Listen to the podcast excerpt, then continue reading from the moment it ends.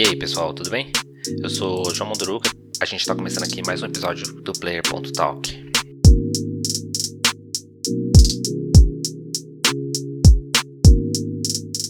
Vamos falar aqui da semana passada, semana de 21 a 27 de março. No final da semana, na sexta-feira, a gente teve o evento da Microsoft, juntamente com a Twitch, né, o ID Xbox, que é um evento que eles destacam os jogos independentes que eles estão trazendo para a plataforma. Então esse evento aí aconteceu na sexta-feira, dia 26, transmitido pela Twitch. O evento contou com a apresentação do, de alguns streams da, da Twitch, né? Divulgação de alguns trailers, vários trailers na verdade, e conversa com alguns desenvolvedores. Foram mais de 80 jogos mostrados no, no evento, alguns deles com lançamento já pro Xbox Game Pass. Claro, não, não dá para falar de todos os jogos aqui, mas eu gostaria de dar destaques para alguns aqui. É, entre eles o Monglow Bay, é um jogo lindo da Bunny Hug, onde você precisa cumprir algumas tarefas para restaurar e manter, manter ali as atividades de uma pequena cidade no litoral canadense. O jogo se passa na década de 1980, tem um visual de pixel voxel, sabe que é um pixelado, mas é 3D. Parabéns aí para a artista brasileira Lu Nascimento que está por trás desse, desse jogo. É, outro título é Nobody Saves the World, dos criadores de Guacamole. Faz um tempo que eles não anunciavam nada, anunciaram esse novo título aí. É, 12 Minutes, ele já tinha sido mostrado em outros eventos anteriormente, já chamou bastante atenção pela temática dele, né? Onde toda a história do jogo se passa em 12 minutos e você vive ali dentro daquele loop de 12 minutos. Então você precisa descobrir e resolver os problemas que estão acontecendo. Aparentemente um assassinato ali aconteceu dentro da casa.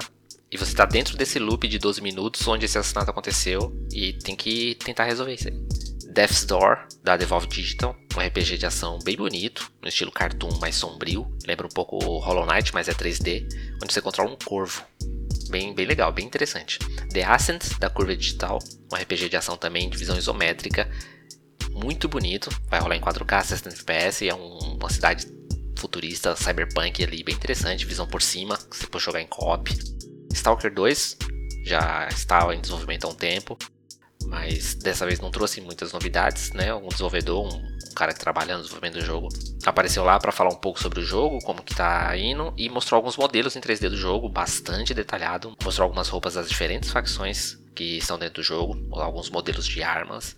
E um detalhe curioso, ele mostrou um personagem 3D, né, um modelo 3D de uma pessoa, e ele destacou o detalhe de que os dentes dessa pessoa não são perfeitos, o que já é interessante. Tem uma variação de dente bem interessante e ele pode colocar, tirar ou colocar os dentes e colocar dentes de ouro, dentes de prata, coisa assim. Então ele destacou que os personagens dentro do jogo vão ter aí cada um uma, uma arcada dentária diferente. Among Us, jogo que esteve em febre no ano passado, apareceu também. Teve um anúncio de um novo mapa que está chegando e a versão de console também está chegando para Xbox com crossplay entre, outras, entre as outras plataformas. Né? Atualmente o jogo está disponível para PC, para Switch e para celulares Android e iOS. Não deu data ainda, mas até o final do ano está disponível para Xbox.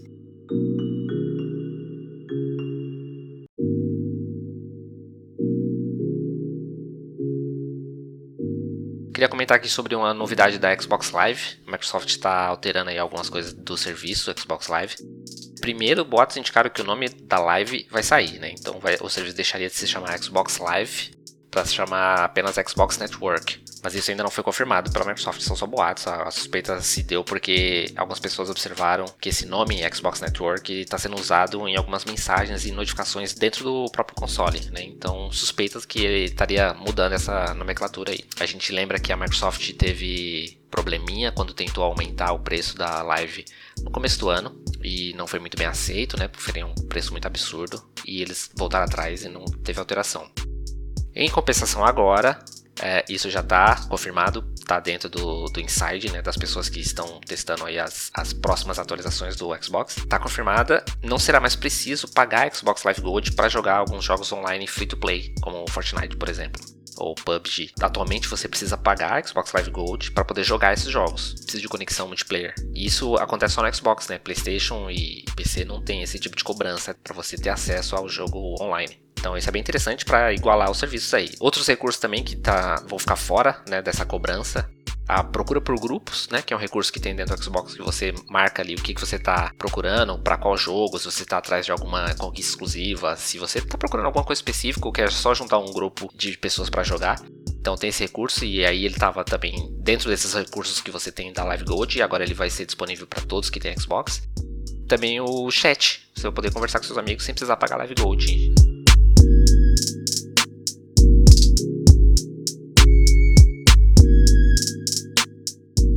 Outra notícia que eu queria comentar, que aconteceu na semana passada, dia 17 para ser mais exato, e eu acabei não falando na semana passada, mas eu acho interessante comentar aqui porque faz parte de, de, um movimento interessante da Sony nesse mercado de jogos e de esporte, né? A Sony, ela comprou o EVO, que é o maior campeonato de jogos de luta e tem milhões de espectadores no mundo inteiro, né? Então ela agora é proprietária do campeonato. É, a Sony afirma que vai manter a autenticidade do evento, né? Porque o EVO nasceu meio que em uma garagem, né? E, e cresceu de forma impressionante. E aí a Sony pretende fazer com que ele cresça mais ainda, né? Atualmente ele tem milhões de espectadores no mundo inteiro. O Evo conta com disputas em diversos jogos como Tekken, Mortal Kombat, Street Fighter, Guilty Gear.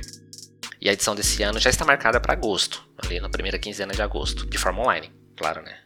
Edições anteriores contou com jogos como Killer Instinct e Super Smash Bros que são das concorrentes, né? O Killer que pertence à Xbox e Super Smash Bros da Nintendo. Mas aí tá na dúvida se esses jogos podem aparecer, porque o Evo ele não tem necessariamente um jogo específico, né? Eles são diversos jogos e aí tem, tem ano que o jogo tá em alta, ele entra no Evo, tem, tem ano que o título não, não tem novidades e aí ele acaba ficando de fora. Mas esses títulos eles já, já apareceram, né? O Smash Bros é um campeonato que sempre foi muito forte dentro do Evo. Não tem confirmação ainda se eles estarão nessa próxima edição, agora que a Sony gerencia o evento.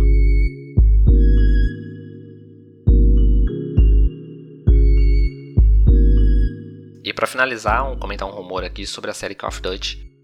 É, tem rumores que o Call of Duty desse ano, feito pela Sledgehammer, será na Segunda Guerra Mundial. A franquia estaria voltando para a Segunda Guerra Mundial, dando sequência ao WW2 que foi lançado em 2017, que por acaso teve boa recepção pelos jogadores, né? E se distanciando pela linha que segue atualmente no Black Ops, saiu Civil War no final do ano passado. E do Warzone, Battle Royale da série, que tem muito sucesso, né? Esse novo título ele tem previsão para lançamento no final desse ano e ele deve receber o subtítulo de Vanguard, então seria Call of Duty WW2 Vanguard.